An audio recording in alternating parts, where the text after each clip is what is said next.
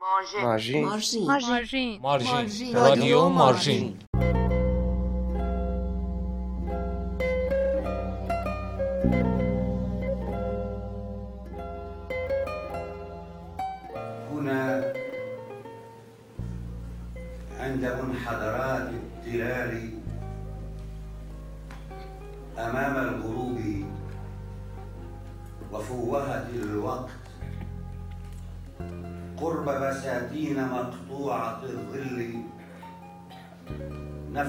اینجا در شیب تپه ها رو در روی افق و رو در روی توپ زمان نزدیک باغ هایی با سایه های لرزان ما به همان کاری مشغولیم که زندانیان یا بیکاران. ما امید میکاریم.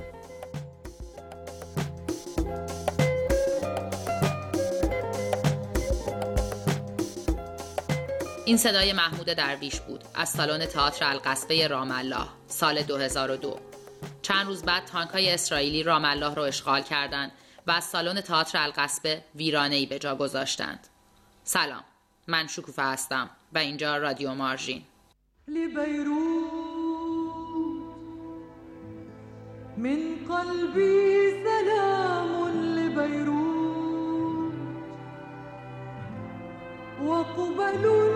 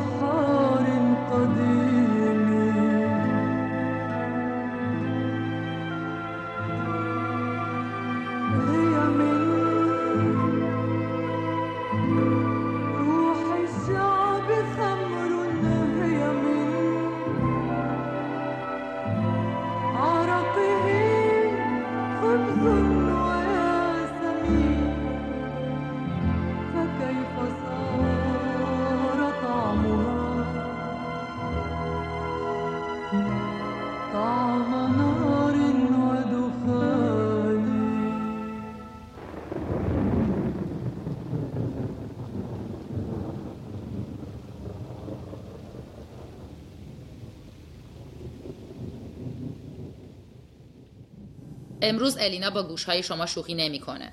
امیر با قصه پری بلنده همراهمون میشه و حسام با کاغذ رنگی های توی کیف پول شما براتون کار دستی درست می‌کنه. تنین قصه شب هزار و دوم رو برامون میگه و حمید با داستانی از هاروکی موراکامی ما رو به خوردن یه همبرگر دعوت می‌کنه.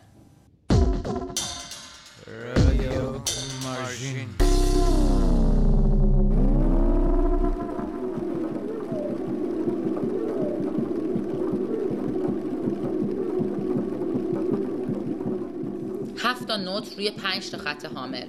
یعنی همش همینه؟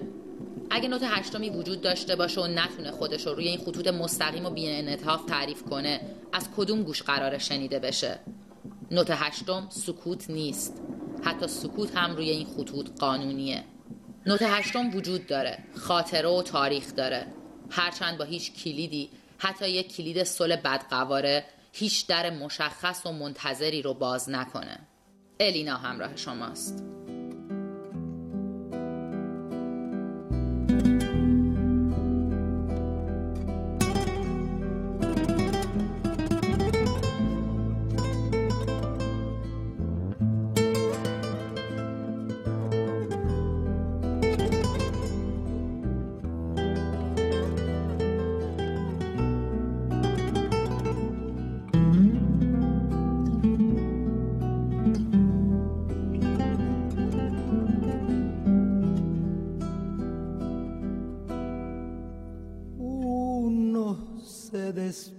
سال 75 می‌خواستم برم موسیقی یاد بگیرم. دوم ابتداییمو که تمام کردم رفتم مجتمعی تو یکی از سعی های تخت تاووس که زیر نظر و سیما کلاس های مختلفی از نقاشی و طراحی و سفالگری بگیر تا موسیقی و بازیگری داشت. برای شروع موسیقی اول باید می‌رفتیم کلاس موسیقی پایه. عرف یعنی آشنایی با موسیقی. کلاسمون مثل مدرسه ساعت هفت و صبح شروع می‌شد. یک کلاس بزرگ و خیلی هم شلوغی بود. فکر کنم حدود سی نفری بودیم. یه بوده بزرگ هم با پنج خط افقی یعنی خطوط حامل برای نوشتن نوت ها روش بود. البته معلم ما که کل دوره مانتوی آبی نفتی خیلی بدرنگ با یه مقنعه مشکی میپوشید هیچ وقت از این تخت استفاده نکرد. یه سری نیمکت داشتیم با میزهای کوتاه برای گذاشتن برزها دو مدل هم برز داشتیم. یه رنگ کمونی و یه سری هم مثل مال من قرمز پولنگ اول با برز شروع کردیم به یادگیری نوت ها دو ره می فا سل لا سی رو با برز یاد گرفتیم و تمرین کردیم. و بعد یه سری شعر با آهنگ های سخت. معلمم که نمی اومد روی وایت بورد تشریح کنه هر کلمه باشه نوتی میاد و ترتیب اجرای نوت هاشیه این کارو خیلی سخت در می‌کرد. جای مشخصی هم توی کلاس نداشت. هر کی زودتر می‌رسید جای بهتر و جلوتر برای اون می‌شد. خانم معلم عادت داشت. بیا سر کلاس یه شعری از شعرهایی که داشتیم انتخاب می‌کرد و همینطوری روی هوا نوتها رو میخون تا یادداشت کنیم. هیچ وقت حتی با اینکه چند باری ازش خواسته بودم طوری وای نمیستاد که بتونم ببینمش رو لبخونی کنم. یا یکم برام وقت بذاره و جداگانه از نزدیک واسه من نوتها رو بخونه. کارم خیلی سخت شده بود. با تلاشی از روی لرد بازی سعی می‌کردم نوتها رو با حس خودم زیر کلمه های ترانه ها بذارم. بعضی وقتا هم از سخاوت برشا استفاده می‌کردم دفترشون رو قرض می‌گرفتم و توی لابی مجتمع تون تون از روشون مینوشتم. اصلا یادم چه شعرهایی خوب یاد گرفتم یا کلا شعرهایی خوندیم. وسط دوره سازی لیست برشا رو عوض کردن. به جای برز دیگه با درب کار می‌کردن. البته درب رو نمیذاشتن روی پاشون روی زمین میذاشتن و با همون شوبای برز که سرشون یه قلمبگی داشت مثل برز نوت ها رو اجرا می‌کردن. البته خب جای نوت ها فرق می‌کرد.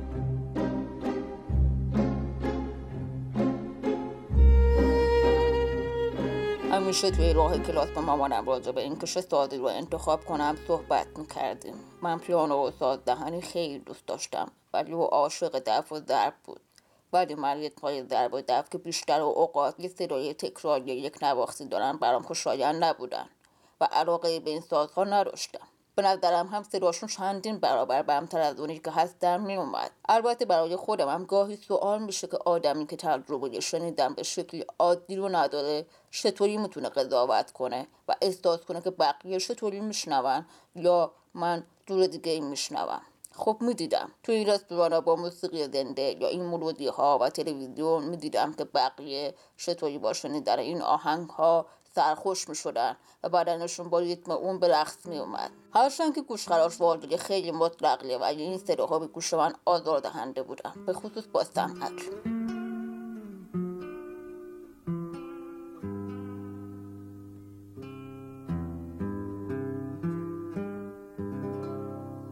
Se me hizo fácil من همیشه وسط مهمونی تو عالم مستی دنباله یه جیبی کیفی جایی میگردم که سمکم رو در بیارم بذارم.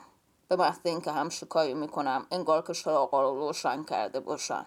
انگار حالا تازه می‌تونم حرکت لبها رو ببینم. صداهای بم یک نواخت و موهوم تازه برام به صدای خواننده و آهنگ تفکیک میشه.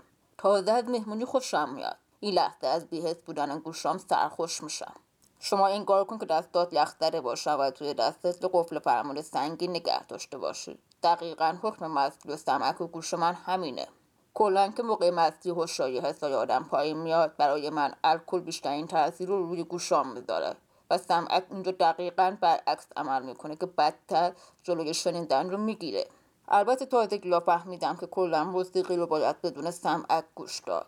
سمک به نظرم کیفیت و جنس صدا رو عوض می‌کنه.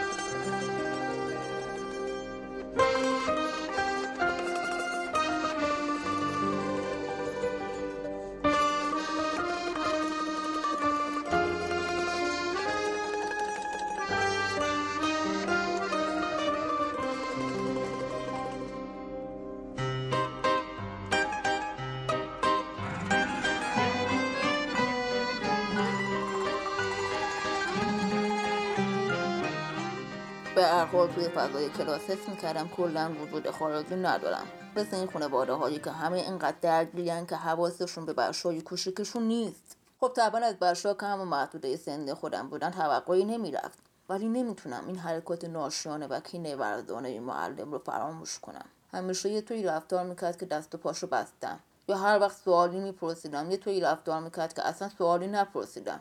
یا یه شده احمقانه ای گفتم. دیگه بعضی وقتا واقعا میترسیدم یا فکر می‌کردم که وقتی کلاس رو تلف می‌کنم که ازش سوالی بپرسم. امتحان که نه اجرای نهایی با حضور مادر پدرها همونجوری ایستاده توی کلاس خودمون داشتیم. روز اجرا معلم بدون هیچ زمینه قبلی با یه توقع خاص منو پشت یه ضرب نشون انگار یه درسی واضح به ما داده و تفاوت جای نوتهای ضرب و برد رو به همون گفته باشه و من هم کامل برای این کار ساخته شده باشم. حتی بدون هیچ تمرینی. من اول اومدم جای ضرب بریدم رو تصور کنم. ولی ترسیدم. کار گروهی بود. شوخی بردار نبود که آدم به هوای گم کردن صدایی که درم میاره تو بقیه صداها خودش رو راحت کنه. منم وانمود می‌کردم که دارم شوپا رو روی ضرب می‌زنم. ولی هیچ صدایی ازش در خب ایشون بود که تای کلاس بودم. به هر حال نمایش فرمالیته بود و می‌دونستم معلم از قرپش هایی که می‌تونستم برن ترم بعد رو انتخاب کرده بود.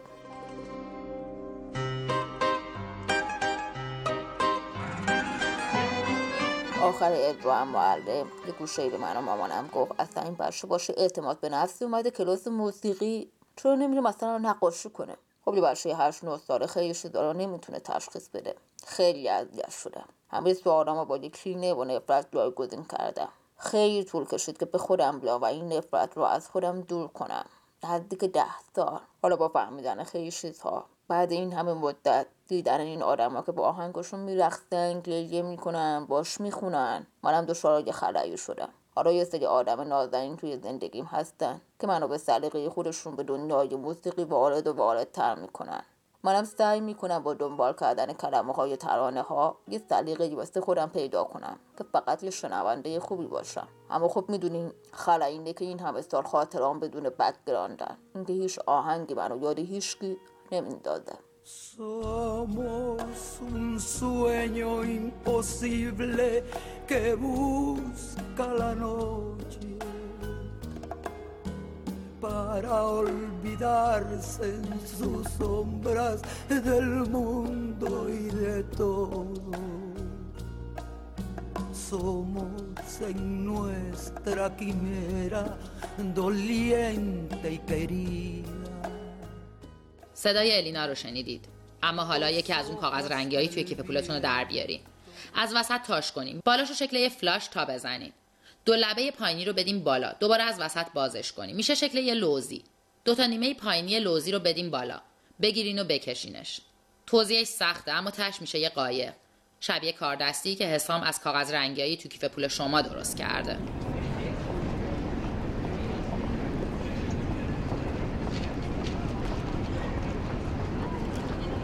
حالا مگه نرخش چنده؟ بابا مفتش هم گنونه روش زده 150 تومن. از کجام بیارم؟ ندارم دیگه نمی‌دونم. چیکار کنم؟ این مسعودم که پول ما رو نمیاره. غلط کردیم پولی بهش قرض دادیم. پول برداشت نمیاره. بابا این که رفیقت بود. بابا رفیقم باشه. آخه گناه کردم پول قرض دادم. بابا من خودم بدبختتر از همم این من می‌دونی مشکل من می‌دونی چیه؟ من سادم نمی‌تونم نه بگم. یکی بهم بگه پول بده پول رو بهش میدم. پس و خودم میمونم مثل خر تو گل. اه زندگی این.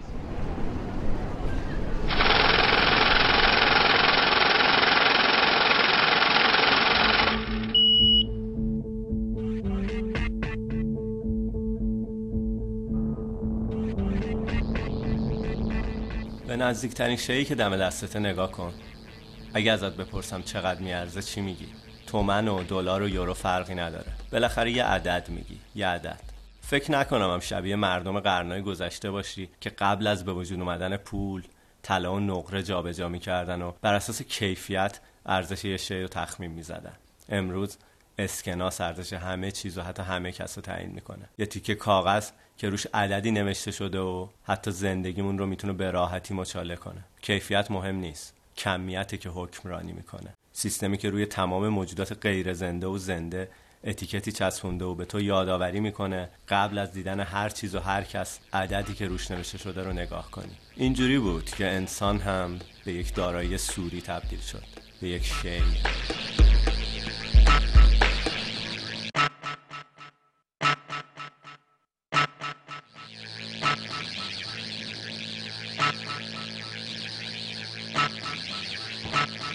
اگه هر چیزی تو ذهن ما ارزشی با کیفیتی خاص داشته باشه پول کار رو واسمون آسون می‌کنه و اجازه نمیده به خودمون زحمت فکر کردن بدیم. ممنونیم جناب پول که ارزش های ذهنی ما رو برامون عینی می‌کنی و به هر چیز که حتی وجود نداره و انتظایی نمره میدی و اتیکت دارش می‌کنی.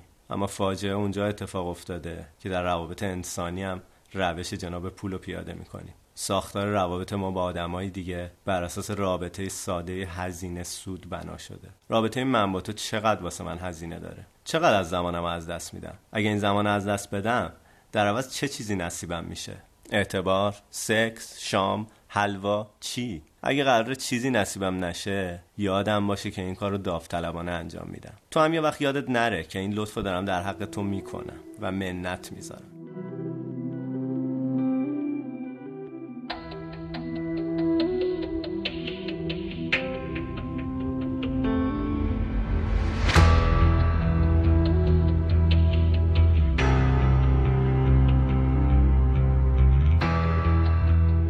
فاصله ما هم گاهی به اندازه فاصله اسکناس هایی که بینمون چیده شده. یا بهتر بگیم پول فاصله فیزیکی و اجتماعی بین آدما رو هم تعیین می‌کنه. با داشتنش می‌تونی وسط خونت رو تا دلت می‌خواد افزایش بدی و از آدما دورتر بشی. یا برعکس می‌تونی عده زیادی رو دور هم جمع کنی. یورگ زیمل تو کتاب فلسفه پولش میگه پول برای فقیل مثل زغال سنگه که باید برای هدف محدودی بسوزه و واسه ثروتمند مثل خمیری قابل انعطاف. اما تیر رو باید به سمت سیستمی پرتاب کرد که همه چیز و همه کس رو به اعداد تقلیل بده.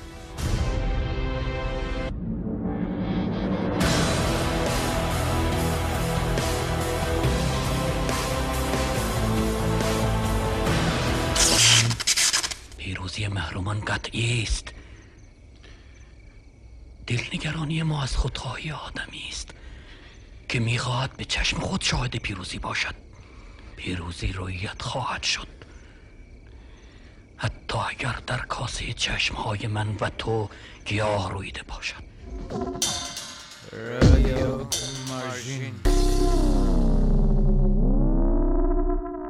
شهرزاد هزار یک شب صبر کرد تا حکم آزادیشو بگیره.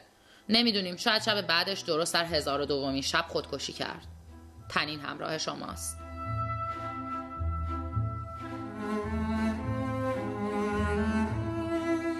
هزار و دومین شب. شبه. مرده به زنش میگه عزیزم تو فوقلاده ای همه چیز شروع میشه. اول از همه رد و برق می‌زنه. بعد صدای ویراژ یه ماشین میاد که با شتاب از توی کوچه رد میشه.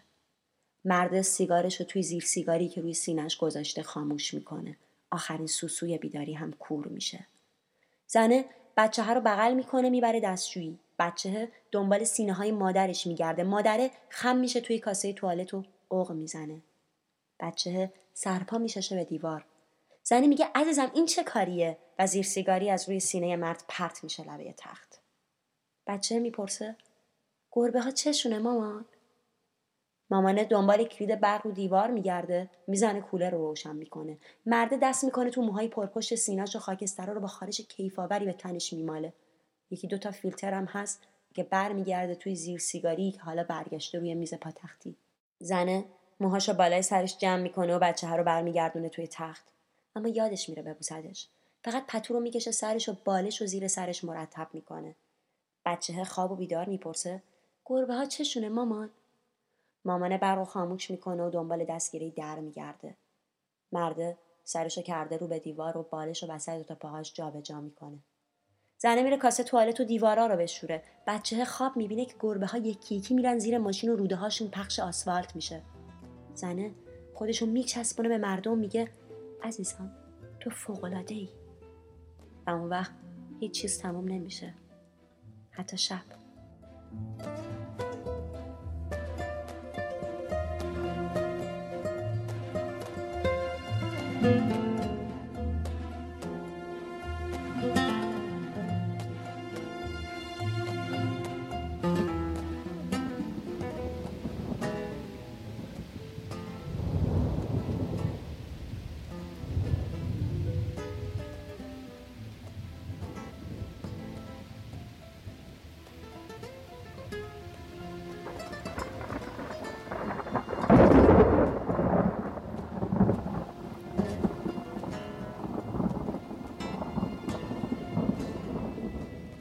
شنونده داستان هزار و دومین شب بودید. از تنین.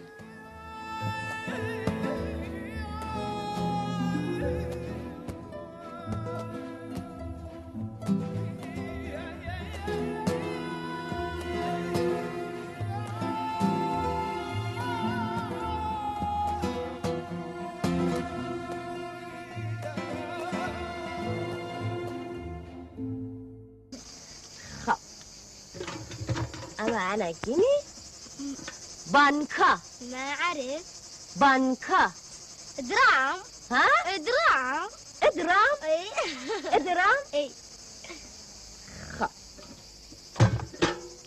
می اسمیسه نایی باشو. و اینجام رادیو مارژین.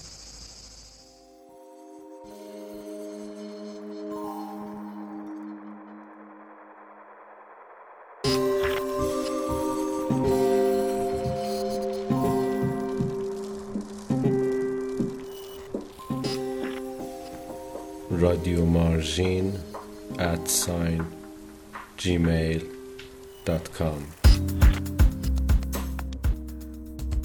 سکینه سپستون که قطعا سه تا پستون نداشته. اشرف چهار چشم هم چهار تا چشم. اما پری بلنده واقعا بلند بود. امیر محسن میگه اون اندامی کشیده و موزون داشته.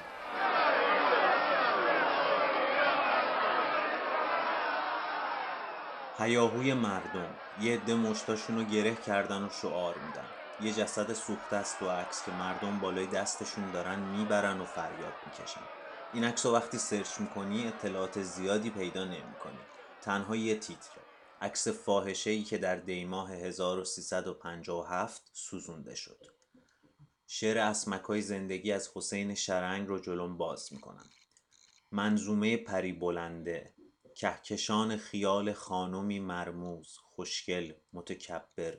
شایعه مسیح تکذیب یهودا پاییز کتابی درباره آسمان گونه هنری گریه آواز کودک چینی رحم مادر متهم جیغ فرهنگی چکش خوردگان انقلاب داسها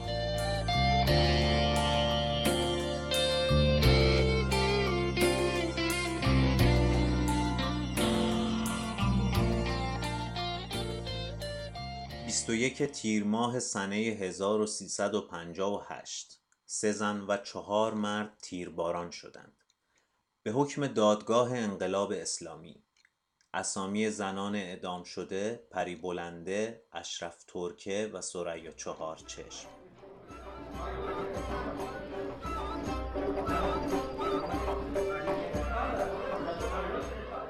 پری اندامی کشیده و موزون داشت. یه سر و گردن از مأمورای اعدام خودش بلندتر. وقتی توی شهر نو تهران گرفتنش به اصطلاح روسبیگری می‌کرد.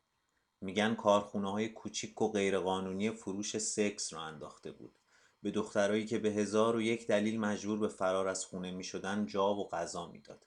اما نه همین جوری در عوض یه چیزی رو ازشون می‌گرفت. اسم اصلیش سکینه قاسمی بود. میگن بچه قزوین بود. کسی چیز زیادی درباره گذشتهش قبل از اینکه توی شهر نو واسه خودش برو بیایی را بندازه نمی‌دونه. بعضیام گفتن که پری رو می‌برن جلوی کافه شکوفه نو توی شهر نو. اونجا رأس ساعت یک شب اعدامش می‌کنن. چیزی که مطمئنیم اینه که اندامی کشیده و موزون داشته و یه سر و گردن از مأمورای اعدام خودش بلندتر بود. قاضی شهر حکم میده که به جرم یک عمر فحشا و فساد و خرید و فروش دختران خردسال و زنان گول خورده و اقفال شده و دایر کردن مراکز فحشا و اشرتکده های مختلف که موجب انحراف نسل جوان این مملکت گردیده اید مفسد فلعرز شناخته شده و به اعدام محکوم می گردید.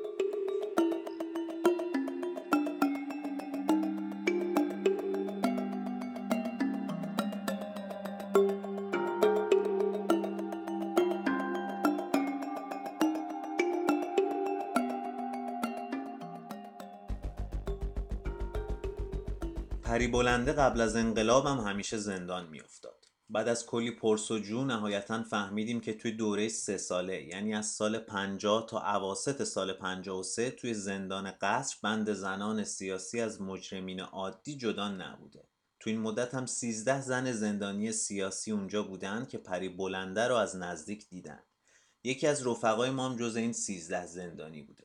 اون می‌گفت پری همه چیزو خیلی خوب می‌فهمید ولی به روی خودش نمی آورد مثلا به ما که چپ بودیم می‌گفت تو دهیا بیاین قاطی ما شهریا و اینکه می‌گفت پری بلنده با همون اندام کشیده و موزونش کلی واسه خودش اونجا کیابیا داشته.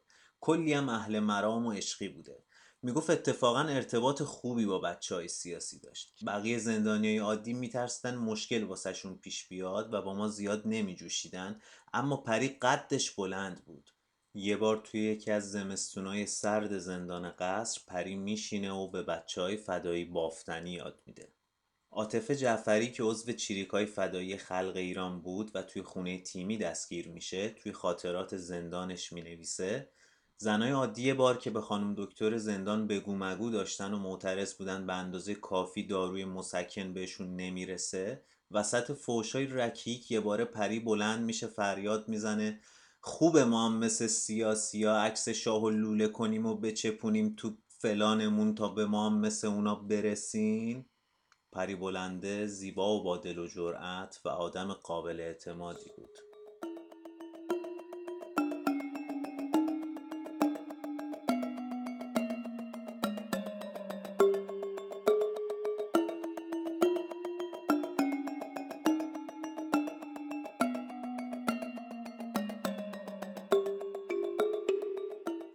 پری بلنده در زبان زندگی روزمره و حتی ادبیات معاصر ایران هم باز شده. برای نمونه در رومانی از هوشنگ گلشیری به اسم در ولایت هوا می‌خونیم. پری بلنده چه تن و بدنی داشت. پشت به او استکان را میگذاشت روی پیشانیش و ریز ریز چینهای دامنش را میلرزاند و دستهایش را در هوا میچرخاند و کمرش را رو به او خم می‌کرد و حلقه به حلقه موهایش میآمد پایین تا پیشانیش می‌رسید به جلوی سینه میرزا. یا در نمایش هاملت با سالات نوشته اکبر رادی اسم یکی از شخصیت ها پری بلنده است. توی رمان قبیله منم می‌خونیم میگن تو خیابون جمشید خیلی ها رو دار زدن. گفتن قاچاقچی بودن. پا اندازه شهر نو. چند تا زنم توشون بوده؟ آره میگن یکیشون پری بلنده بوده.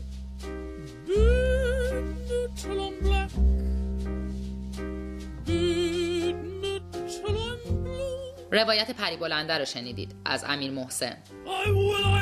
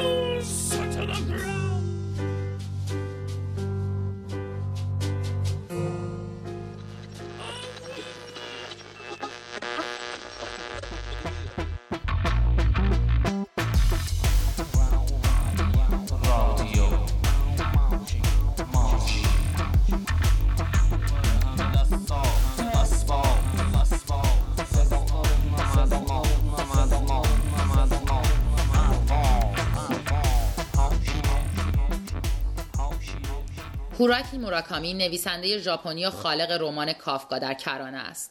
حمید داستان یک پنجره از موراکامی رو ترجمه کرده که در دو بخش از رادیو مارژین پخش میشه. با حمید و جناب موراکامی برای خوردن یه همبرگر همراه میشیم.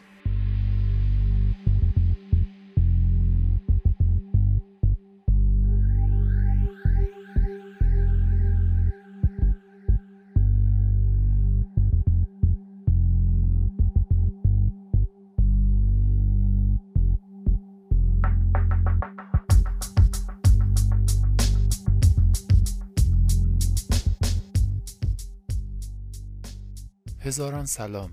هر روز که میگذرد از سرمای زمستان کاسته می شود و حالا آفتاب بوی بهار می دهد مطمئنم که حالت خوب است. از خواندن آخرین نامت مسرور شدم. آن قسمتی که درباره رابطه همبرگر و جوز هندی بود را به خصوص خیلی خوب نوشته بودی. پر از حس ناب زندگی روزمره بود. می توانستم حرم خوشبوی آشپزخانه را بشنوم. بشنوم که تو داری با چاقو پیازها را روی تخت خرد می کنی. در طول خواندن نامه چنان اشتهای عظیمی به همبرگر پیدا کردم که به ناچار همان شب به نزدیکترین رستورانی که همبرگر داشت رفتم. باور کن هشت نوع همبرگر داشتند. تگزاسی، کالیفرنیایی، هاوایایی، ژاپنی و غیره. تگزاسیش فقط بزرگ بود. همین. هاواییش پر از ادویه بود و رویش یک تکه آناناس گذاشته بودند کالیفرنیاییش خاطرم نیست. ژاپنیش را با تروب رنده شده تزیین کرده بودند رستوران با کلاسی بود و پیشخدمت ها با آن دامن های کوتاهشان خیلی زیبا بودند البته برای مطالعه طراحی داخلی رستوران و پاهای پیشخدمت ها آنجا نرفته بودم. من فقط به یک دلیل آنجا رفتم. خوردن همبرگر. البته نه تگزاسی یا کالیفرنیایی یا نوعی دیگر بل فقط یک همبرگر ساده بیالایش همین رو هم به پیش خدمت گفتم. او گفت ببخشید اما ما فقط همین مدل ها رو داریم. البته تقصیر پیش خدمت نبود. او که منو را ننوشته بود. او که خودش این نوع یونیفرم را انتخاب نکرده بود تا هر وقت می‌خواهد بشقاب ها را از روی میز بردارد رانهایش بزنند بیرون. بهش لبخند زدم و همبرگر هاوایایی سفارش دادم و همانطور که او پیشنهاد داده بود وقتی خواستم همبرگر را بخورم آناناس رویش را برداشتم و گذاشتم کنار. در چه دنیای عجیبی زندگی می‌کنیم. من فقط می‌خواستم یک همبرگر عادی بخورم و در آن وقت شب تنها راه من خوردن همبرگر هاوایایی بدون آناناس بود. استنباطم این است که همبرگر تو باید از نوع عادیش باشد. مرسی دوباره بابت نامه. من دقیقا همین همبرگری را می‌خواستم که تو دستورش را دادی. یک همبرگر ظاهرا ساده. اما برعکس آن قسمتی که درباره دستگاه های خودپرداز بلیت راه آهن نوشته بودی کمی سطحی بود. زاویه دیدت خوب بود اما خواننده نمی‌تواند همه صحنه را روشن و واضح بفهمد. سعی نکن مشاهدگری باشی که کلش را کرده است توی ماجرا. نوشتن کلا یک چیز علل بدل است. روی هم رفته نمره آخرین نامت هفتاد است. سبک تو آرام آرام اما قطعا دارد پیشرفت می کند ناشکیبایی نکن. فقط به همان سخت کوشیت ادامه بده. منتظر نامه بعدیت هستم. زیبا نیست که بهار واقعا دارد میآید. پس نوشت. مرسی برای جعبه شیرنی ها خوشمزه بودند به هر حال قوانین انجمن شدیدن تماس های شخصی فراتر از نامه دادن را ممنوع کرده. باید ازت بخواهم که در آینده همچنان با من مهربان بمانی. با این وجود مرسی دوباره.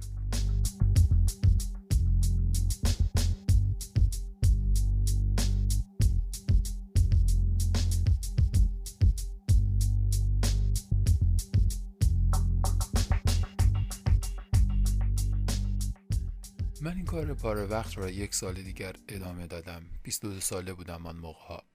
هر ماه سی تا یا بیشتر نامه نوشتم و برای هر نامه دو هزار ین از شرکت کوچک و عجیبی که توی منطقه آیداباشی بود و خودش را انجمن قلم نامیده گرفتم. آگهی شرکت این بود بله شما هم می توانید نامه های دلبرانه بنویسید. اعضای جدید شهریه می پرداختند و تکالیف ماهیانه داشتند. یعنی باید در ماه چهار تا نامه به انجمن قلم میفرستادند. ما استادان قلم هم این نامه ها را در قالب نامه جواب می‌دادیم که مانند همین نامه مذکور همراه با اصلاحیه و نظر و راهنمایی است.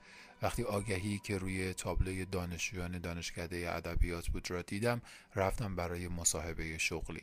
در آن زمان اتفاقهایی باعث شده بود که دیرتر فارغ و تحصیل شوم و والدینم در نتیجه تصمیم گرفته بودند پول ماهیانه که برایم میفرستند را کم کنند. من برای اولین بار در زندگیم مجبور شدم که خودم امرار معاش کنم. علاوه بر این از من خواسته شده بود که چند متن هم بنویسم و برای مصاحبه بیاورم و یک هفته بعد من را استخدام کردند. یک هفته کارآموزی گذاشتند که چطور غلط ها رو بگیریم و چطور راهنمایی کنیم که زیاد هم سخت نبود. همه اعضای انجمن قلم با مخاطبانی از جنس مخالف نامنگاری می کنند من خودم 24 مخاطب داشتم. از 14 ساله گرفته تا 53 ساله که بیشترشان 25 تا 35 ساله بودند این یعنی بیشتر آنها از من سنشان بیشتر بود. ماه اول ترس برم داشته بود. زنها خیلی بهتر از من نامه می نوشتند و تجربه زیادی هم در زمینه مکاتبات داشتند. چه می‌شد اگر من فقط یک نامه جدی به همسرم می نوشتم زیاد مطمئن نیستم که ماه اول را چطور سر کردم. عرق سرد می نشست روی پیشانیم و شک نداشتم که اکثر اعضای انجمن درخواست استاد جدید را مطرح خواهند کرد. یک آموزگار ممتاز که با قوانین انجمن هم آشنا باشد. ماه اول تمام شد و هیچ کدام از اعضا شکایتی درباره نوشتن من نداشتند. قضیه حتی فراتر از این بود. رئیس انجمن گفت که خیلی معروف شدم دو ماه که گذشت مسئولیت های من بیشتر شد و این را مدیون راهنمایم هستم. خیلی عجیب بود. این زنها به من با چنان اعتمادی نگاه می‌کردند که انگار معلمشان هستم. وقتی این را فهمیدم توانستم انتقاداتم به آنها را خیلی سریع و بی مطرح کنم. همون موقع این را نفهمیدم که زنها تنها بودند همانطور که اعضای مرد. آنها می‌خواستند بنویسند اما کسی را نداشتند که بهش بنویسند. از آن دست آدمهایی نبودند که بنشینند و نامهای به خواننده محبوبشان بنویسند. دنبال چیزی شخصی تر بودند حتی شده به شکل اصلاحیه و انتقاد. و من سالهای اولیه 20 سالگیم را همچون شیرماهی چلاقی که توی حرم سرا باشد سپری کردم. و چه نامه های متنوعی هم بودند. نامه های کسل کننده نامه های بامزه نامه های غمگین متاسفانه من نتوانستم هیچ کدام از آنها را نگه دارم. قانون حکم می کرد که همه نامه ها را به شرکت بازگردانیم و دیگر جزئیاتش یادم نیست. اما سرشار از همه ابعاد زندگی بودند. سرشار از بزرگترین پرسش ها و کم اهمیت ترین چیزها و پیام هایی که برای من میفرستادند به نظر من منی که دانشجوی 22 ساله ای بودم کاملا از واقعیت جدا شده و کاملا بیمعنی بود. البته اینجور نبودند. بل این من بودم که تجربه زندگی نداشتم. حالا می‌فهمم که واقعیت امور چیزی نیست که بتوانی به مردم انتقالش بدهی. بل فقط میسازیشان. همین هم هست که معنا میبخشد. آن موقع نه من می‌دانستم و نه زنها. قطعا یک دلیلش این بود که محتوای نامه آنها به نظر من دو بعدی و غریب می آمد. وقتی زمان آن فرا رسید که کارم را ترک کنم همه اعضا تأسف خود را از این مسئله ابراز کردند. همین که آمدم به خودم بگویم تا همینجا همین شغل عبس نامنگاری برایم کافی بوده یکو به نوعی احساس تأسف کردم. می‌دانستم که هرگز این فرصتی برایم پیش نخواهد آمد که مردم سفره دلشان را پیش من باز کنند.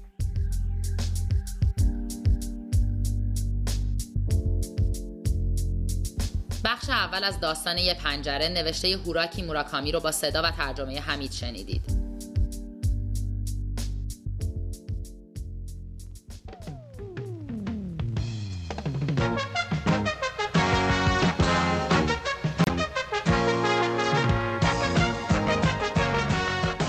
رادیو مارژین.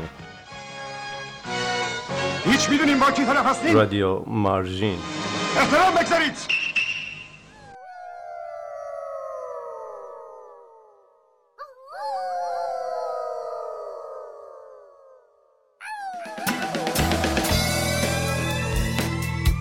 مارژین هفتم هم ناتموم تموم شد. از سایت هم هنوز خبری نیست و به همین SoundCloud قناعت کردیم. ایمیل ما هست رادیو مارژین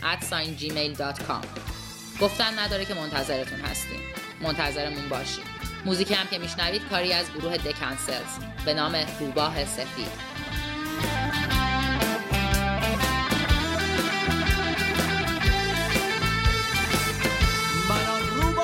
سفیدم که گاز می‌گیرم. همان خوش خط و خال مرغان همه اسیرم. یک مکار یک شیاد که خائن میمیرم. آخری راست گو. من آن روباه سفیدم.